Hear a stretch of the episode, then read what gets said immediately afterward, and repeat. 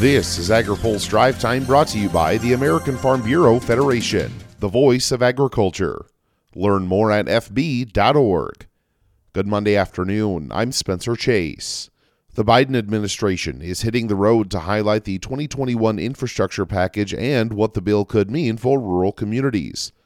The month of April will include trips around the country by various administration officials, including a trip by President Joe Biden to an Iowa ethanol plant scheduled for tomorrow.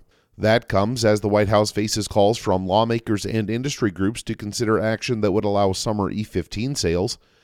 White House Press Secretary Jen Psaki says the stop will include a policy announcement. There, President Biden will make an announcement on actions to reduce the impact of Putin's price hike and build a better America with investments in rural communities from the bipartisan infrastructure law. But administration officials were in Colorado today to discuss the planned investments into firefighting and forest management. Ag Secretary Tom Vilsack says workforce development will be key. What we've seen at USDA is the ability for us to more quickly transition people who have been part-time workers. We're now making full-time employment opportunities. We anticipate and expect by the end of May to add an additional 1,500 folks to the firefighting numbers at the Forest Service, so that we're in a better position to be responsive to the multiple fires that we no doubt will deal with during this very difficult fire year that's ahead of us. Vilsack was scheduled to attend the Colorado event prior to his positive COVID-19 test announced over the weekend, but he did participate virtually in a forest fire briefing and a $131 million funding announcement. There's more about the tour and Biden's Iowa trip in our coverage on agripulse.com. Also online today, China has made another seven-figure U.S. corn purchase.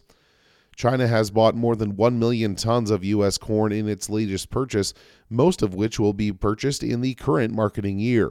China typically views Ukraine as its preferred exporter for corn, but the Russian invasion there has caused China to become more and more concerned about the global market for corn.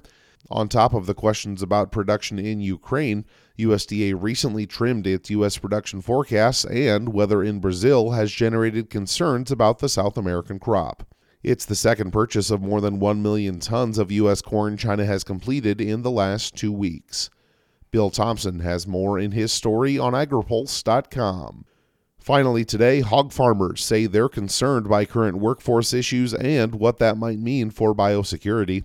AgriPulse's Hannah Peichel has more. Pork producers say more staff is needed at USDA's Animal and Plant Health Inspection Service to help prevent African swine fever. Bryan Humphreys is the CEO of the National Pork Producers Council. Speaking on this week's open mic, he says the nation's pork producers want to make sure all steps are taken to prevent ASF from reaching the United States. One thing we've got to continue to push on is the need for additional staff at USDA's APHIS through Veterinary Services. We need additional field staff there to respond and address an outbreak on if there was ever an outbreak on mainland USA or United States or territories. We need to continue to further build out the infrastructure and workforce capabilities of the National Animal Health Laboratory Network, or the NALMS labs. Those are the ones that conduct surveillance work of and testing for foreign animal disease. And then, of course, we need to continue to build capacity at ports of entry to prevent unauthorized meat and animal byproducts from coming into the United States. Humphrey says in addition to more funding to USDA, pork producers used a recent Washington fly-in to generate support for legislation to boost custom screening. But it's also ensuring that we've got sponsors and co-sponsors on the Beagle Brigade bill that's coming up, and we're hoping to see introduced shortly here in the House as we move forward on that, to ensure that we've got folks that are willing to put their name on that from Congress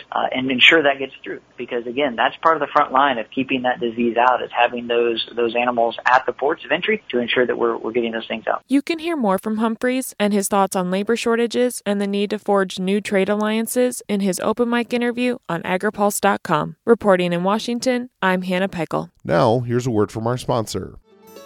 Today's AgriPulse Drive Time is brought to you by the American Farm Bureau Federation. Farm and ranch families care about their communities.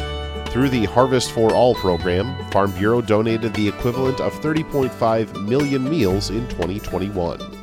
Learn more at fb.org. That's all for today's Drive Time. For more agriculture, trade, environment, and regulatory news, visit agripulse.com. Reporting in Washington, I'm Spencer Chase.